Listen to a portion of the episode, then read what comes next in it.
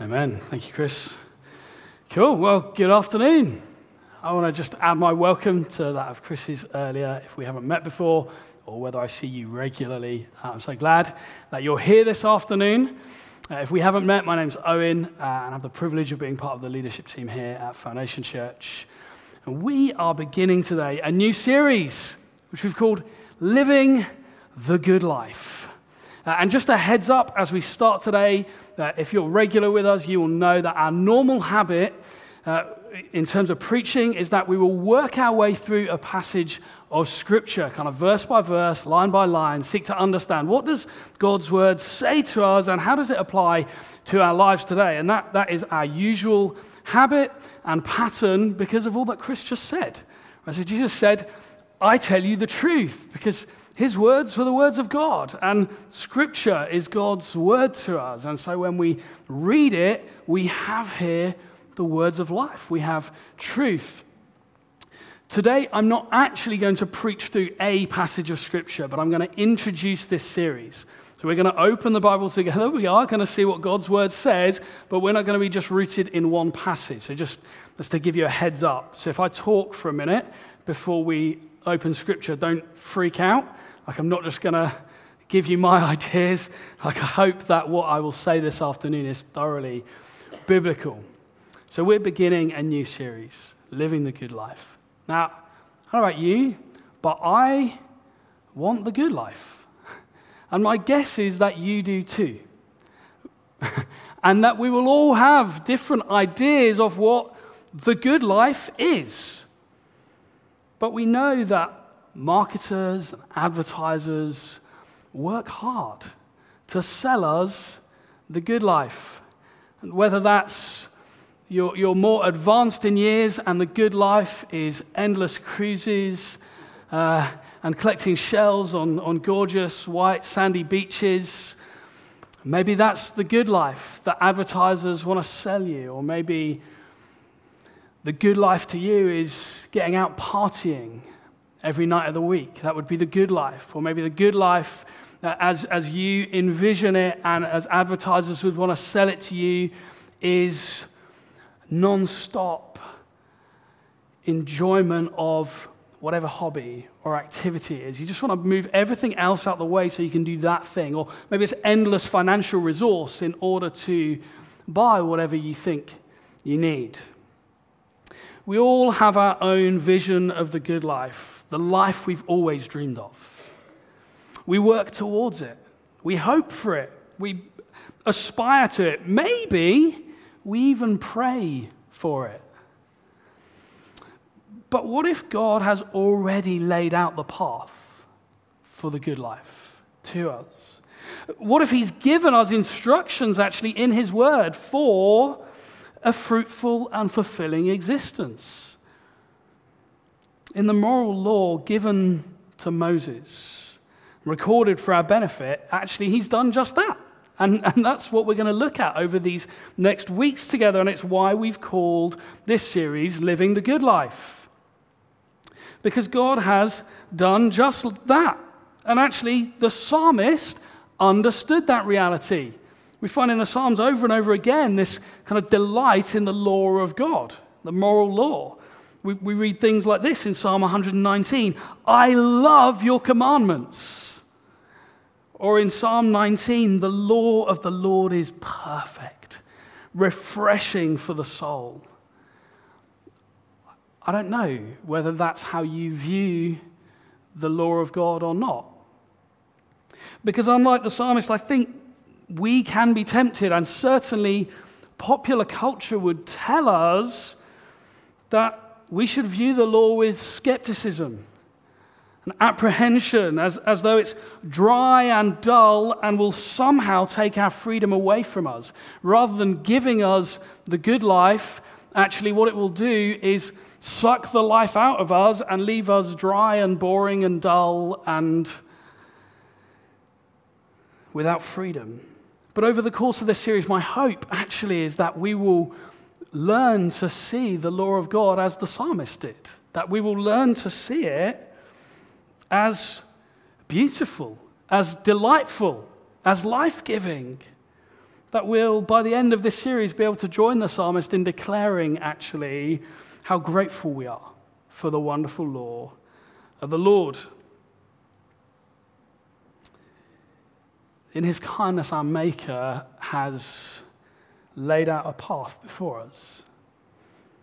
He's told us and shown us in the person and work of Jesus how to live the good life, how to live a full and fulfilling life the way we were designed. I want to read, we're going to read together from Psalm chapter 1. Remember, this is the Word of God. And we read this in Psalm chapter 1, reading from, from verse 1.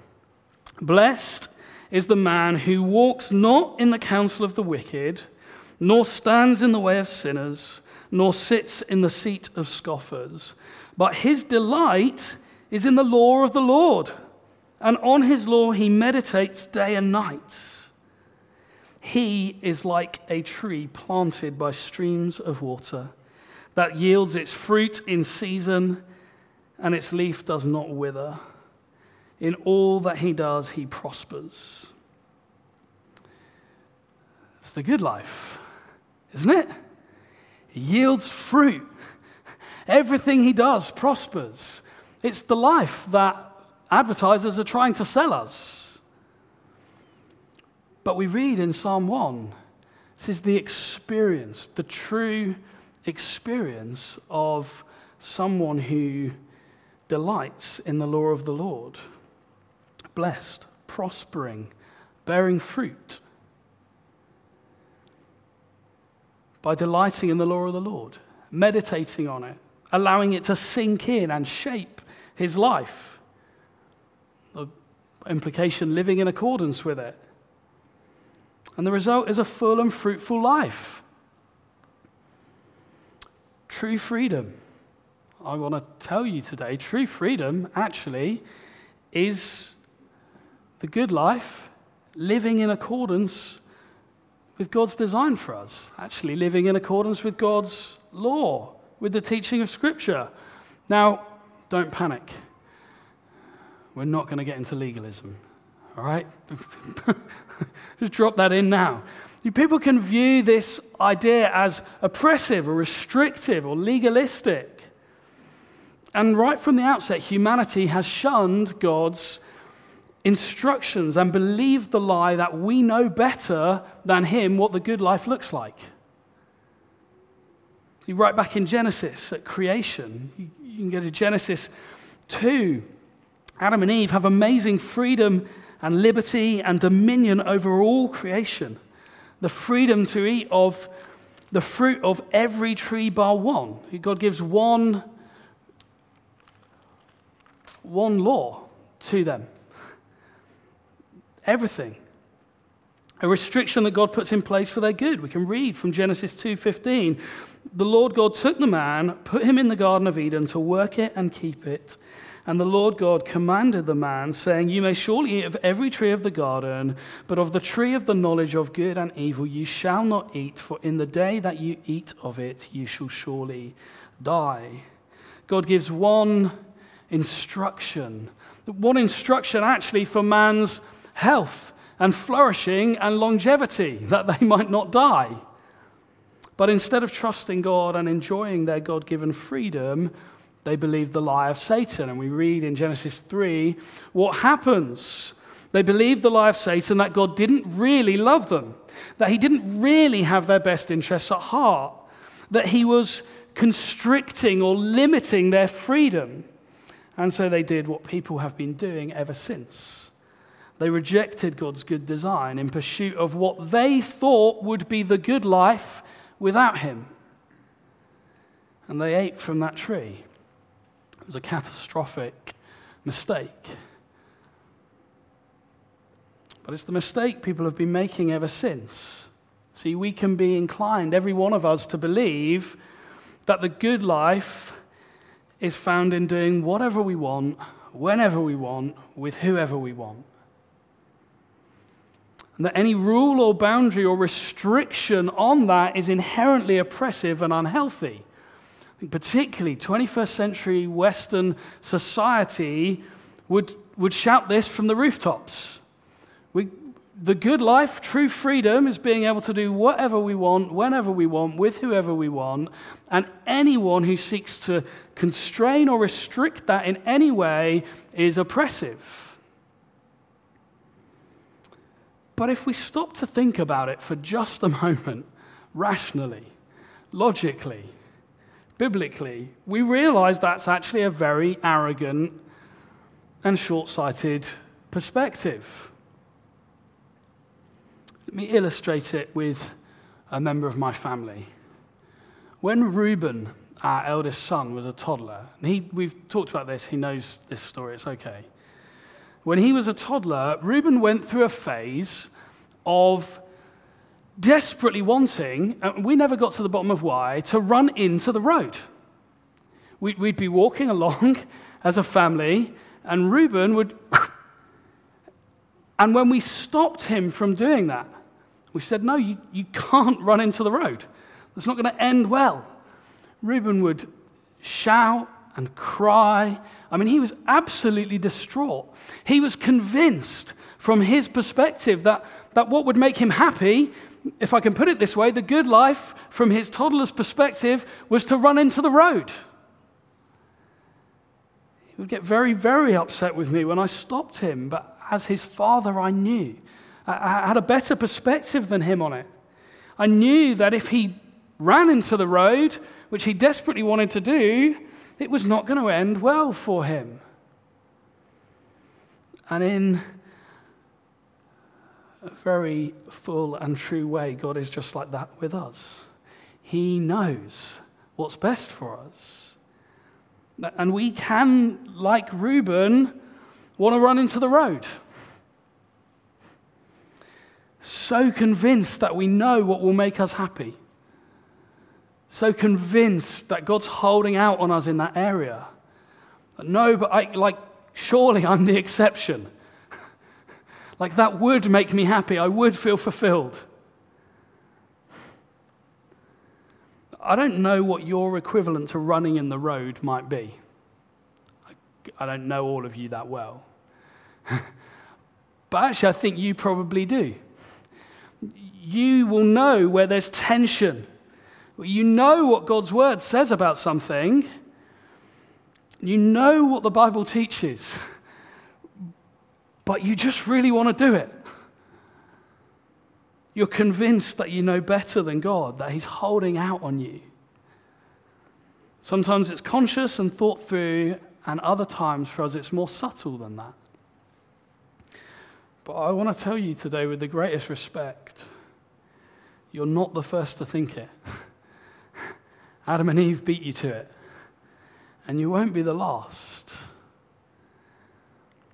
And you're wrong. You're wrong. He's not holding out on you. He loves you. He knows what's best for you. And he has your best interests at heart. Reuben needed to trust that the rules I put in place were for his good for his health, for his life. We need to trust God in the same way. Can illustrate it another way. Augustine, first century, oh, not first century, sorry, early church father, taught this. He said that true freedom is not choice or lack of constraint but being what you're meant to be. I'll say that again. So Augustine taught that true freedom is not choice to do whatever I want, whenever I want, with whoever I want, or lack of constraint, but true freedom is being what you are meant to be. For example, a train is only truly free when it's on the rails, right? As soon as a train jumps tracks, it's free of the rails, but it's no longer free in the most important sense of the word. It's a freed wreck that can't go anywhere. Free, but, but no longer free in any meaningful sense. Or a fish. A fish is free in the truest sense when it's living the way it was created in water. a fish that believed it would be better off out of the water without the constraint of, I, I want to dwell in all places, in the water and out of the water. It's my choice. I think that I'd, I would enjoy that more. A fish freed from water does not last long. And as humans, we were created in the image of God to reflect his glory. And so, to follow Augustine's logic, and I think it's very biblical logic, true freedom then for us is not found in moving away from that image, but only in living it out. The closer we conform to the image of God found in Jesus Christ, the freer we become. And the further we drift from it, the more our freedom actually shrinks. We become enslaved to all kinds of other things. See, to help us understand and enjoy the good life as God has designed us to live, to help us to enjoy our freedom, we're going to spend the next few weeks looking together at the Ten Commandments. And depending on your background or experience in the church, some of you might already be feeling a little bit apprehensive or uncomfortable about that. You might be thinking, Owen, I don't know, like a series on the law? This sounds, sounds like legalism to me. Remember, Owen, we're saved by grace, not works. You know, that was maybe you've even heard people say things like this maybe this isn't you, I'm kind of pushing it slightly far perhaps, but you may have heard that was then in the Old Testament. Like that was for them then before Jesus came. We're past that now. Jesus came to free us. And now, Owen, you're wanting to give us rules again. We don't need that. Or maybe you are thinking, or you've heard, or you've even said, but Christianity is about relationship and not rules.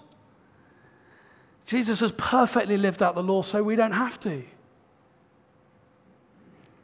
Or perhaps I knew this was coming. Like, I, I knew all that grace stuff was just too good to be true.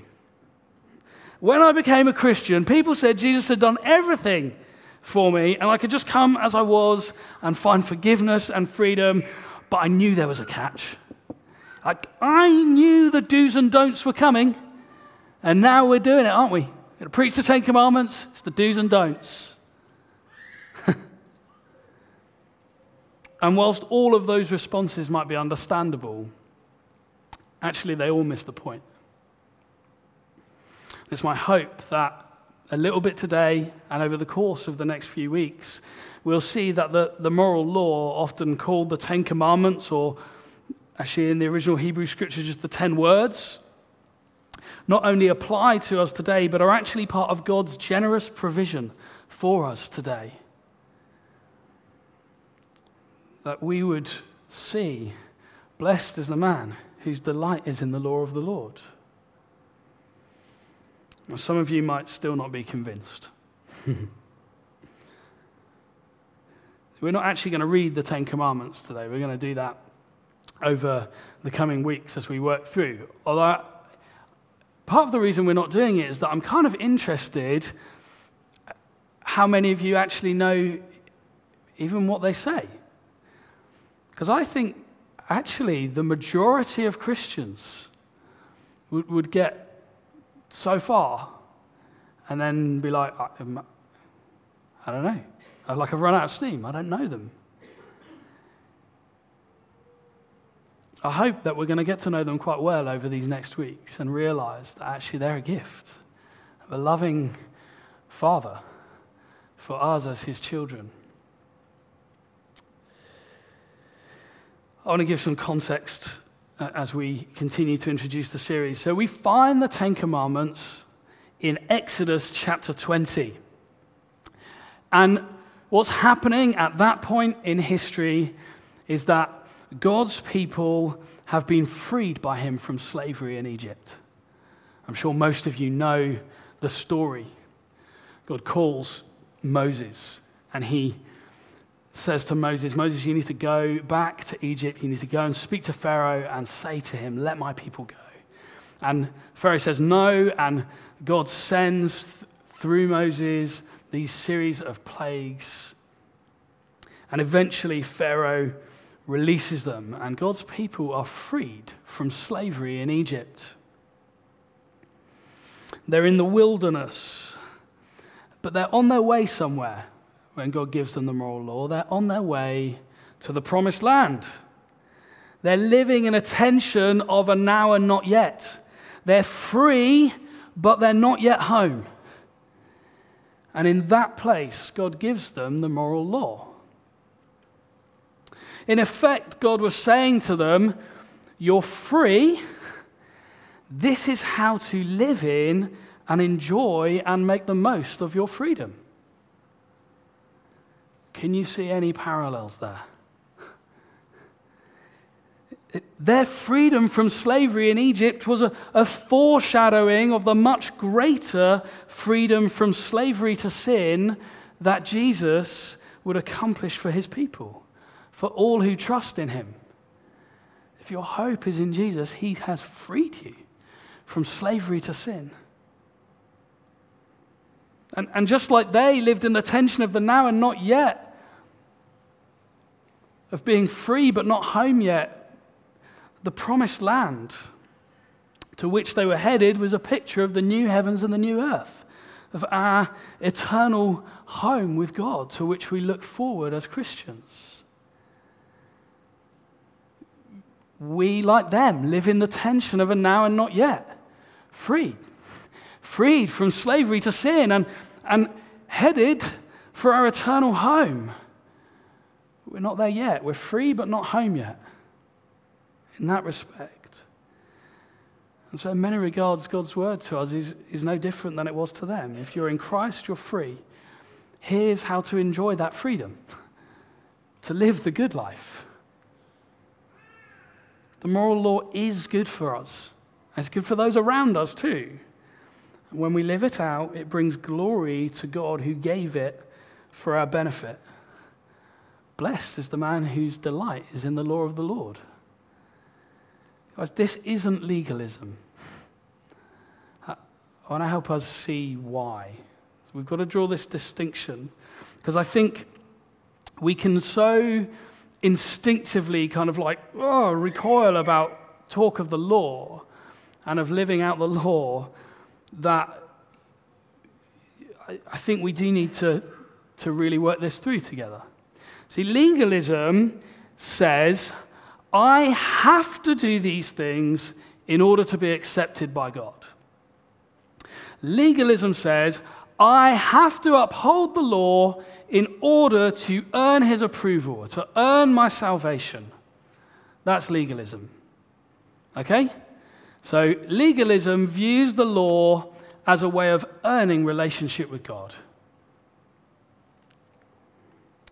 That's wrong. That's horrid. It doesn't work and it's not true. It leads to condemnation or pride. Condemnation when we fall short, or pride when we think we're doing well. And neither is a good place to end up. No.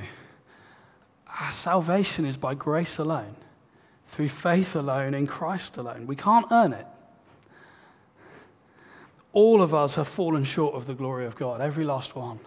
Scripture is very clear on that fact. All of us need forgiveness, all of us need a Savior. But Jesus perfectly fulfilled the law, lived in perfect obedience to the Father, and at the cross, he offered his perfect record in exchange for our lawless brokenness. So I, I, I take it. That's grace.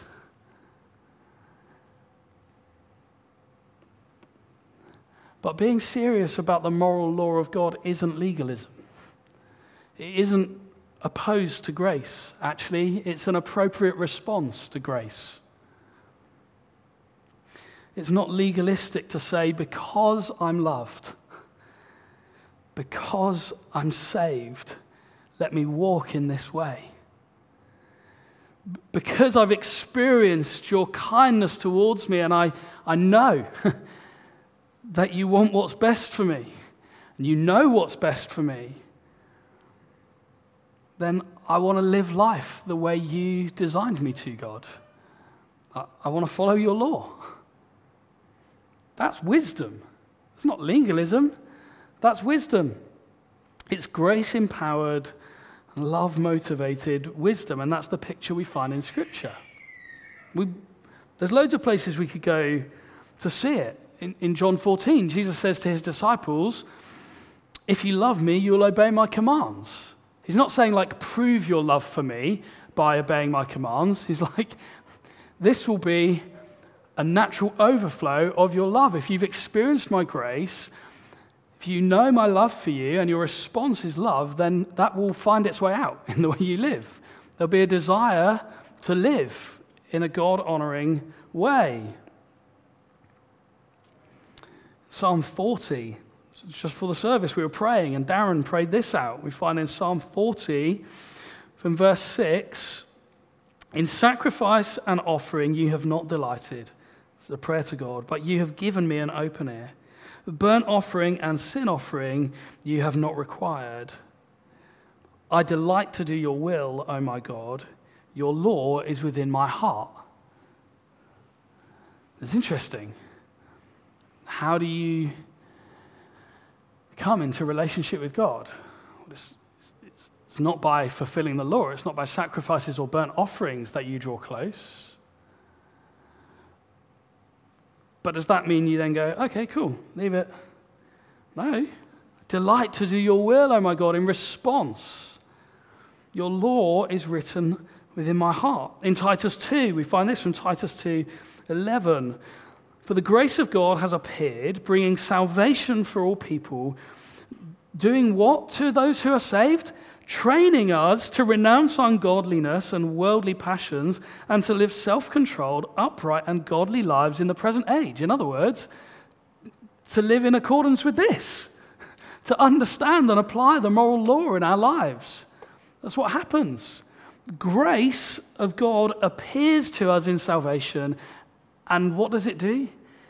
In some translations, it says it trains us in righteousness or teaches us to say no to sin, teaches us to obey the law.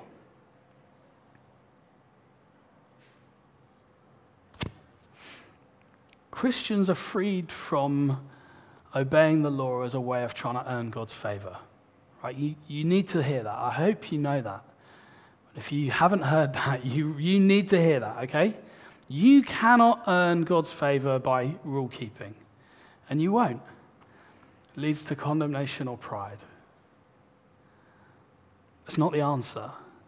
But you're freed from the law as a way of trying to win God's favor. But because you have received God's favor, the, the natural response is actually to want to live according to the law to be zealous for good works, to honor God. That's what it says in Titus 2. If you carry on, yeah, live upright and holy lives in the present age, waiting for our blessed hope, the appearing and glory of our great Savior, God and Savior, Jesus Christ, says Christ's return, who gave himself for us to redeem us from all lawlessness and to purify for himself a people for his own possession who are zealous for good works. The, the picture we find in Titus 2 is People who are saved say no to unrighteousness and are zealous for good works. They want to please God. Take lying as an example. You can do this with any thing that we're tempted to do that goes against the moral law of God. See, grace given freedom means that I don't have to fear I'll be rejected by God if I lie because my standing before him isn't based on my performance or my works, but on what Christ Jesus has done on my behalf. So, my grace given freedom means I don't have to fear being rejected by God if I lie. If you're trying to win God's favor by being perfectly honest at all times, if you think, I've got to fulfill the law to please God, then you'll be absolutely devastated if you do lie because you'll have failed. You'll feel condemnation. However, the gospel of Jesus gives us assurance that dishonesty won't condemn us. Interesting. But it's helpful to consider why do I want to lie? We lie because we believe that we need what we might lose if we tell the truth. I say that again. This is why people are deceitful. We lie because we believe we need what we might lose if we tell the truth.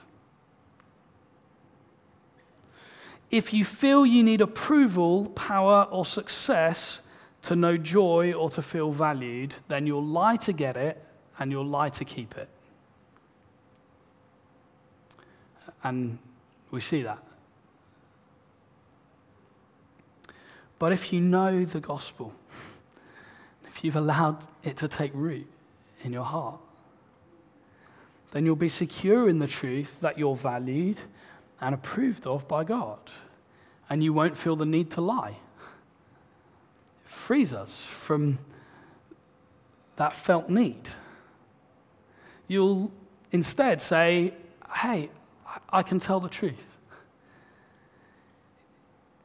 If I lied, it wouldn't actually change my standing before God, amazingly, because Christ has paid. But there's no need to lie. Why would I want to?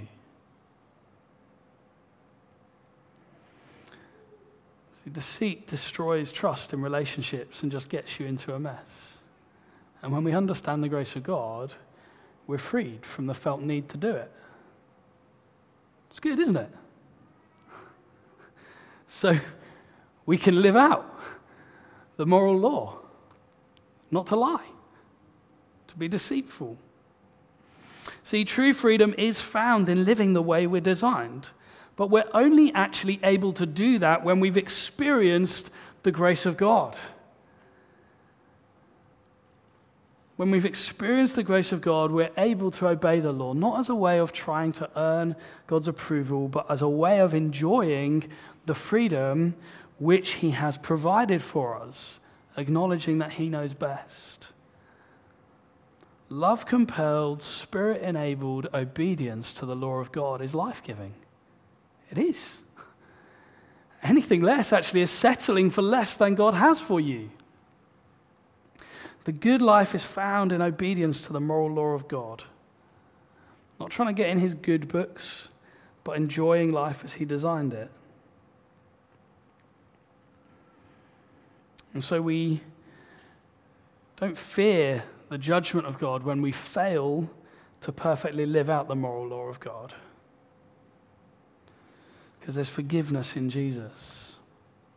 But we also shouldn't disregard it as irrelevant because this path that God has laid before us to walk in is part of His very good provision for us.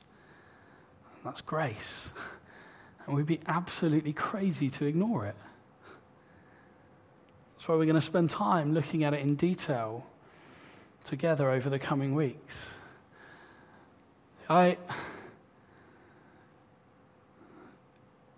It's a conversation we've had over time as a team that sometimes um, like I can feel very acutely, um, can feel very passionate when we talk about living in obedience to God together in a way that could be perceived as kind of heavy by people.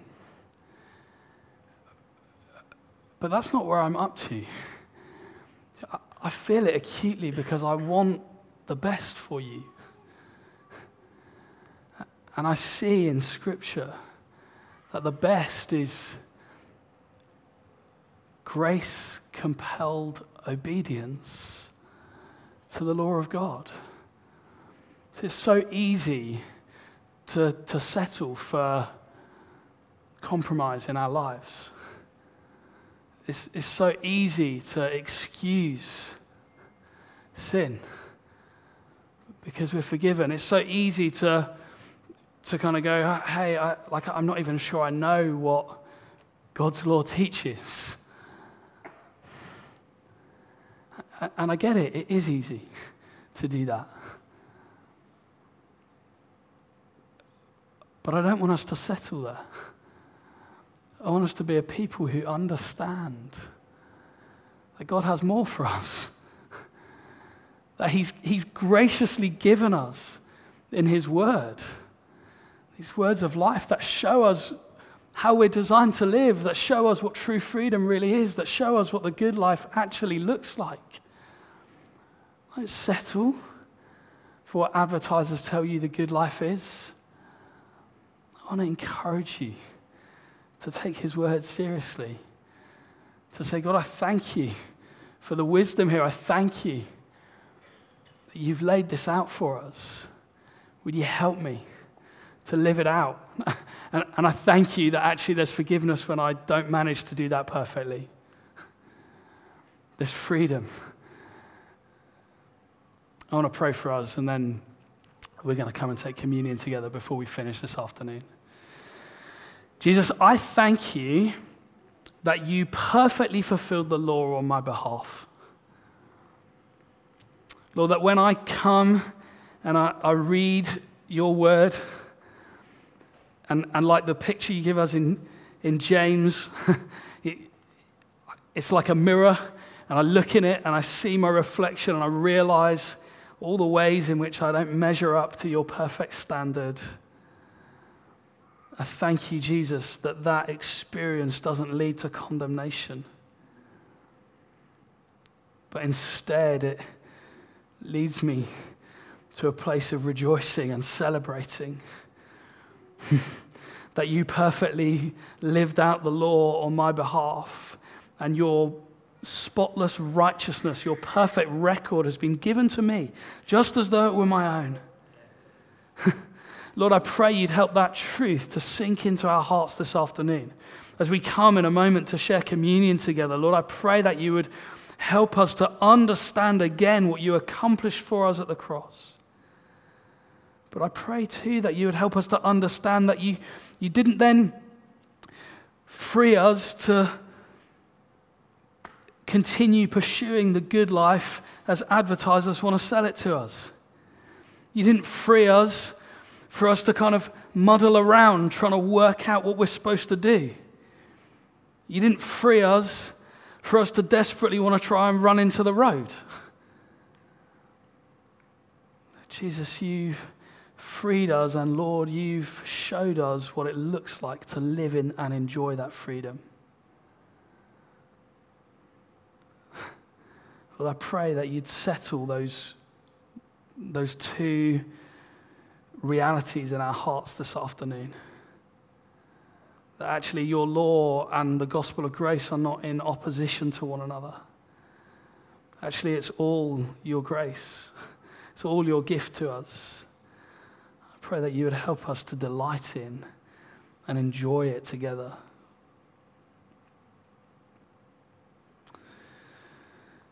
Lord, would you settle it in our hearts for your glory? Amen.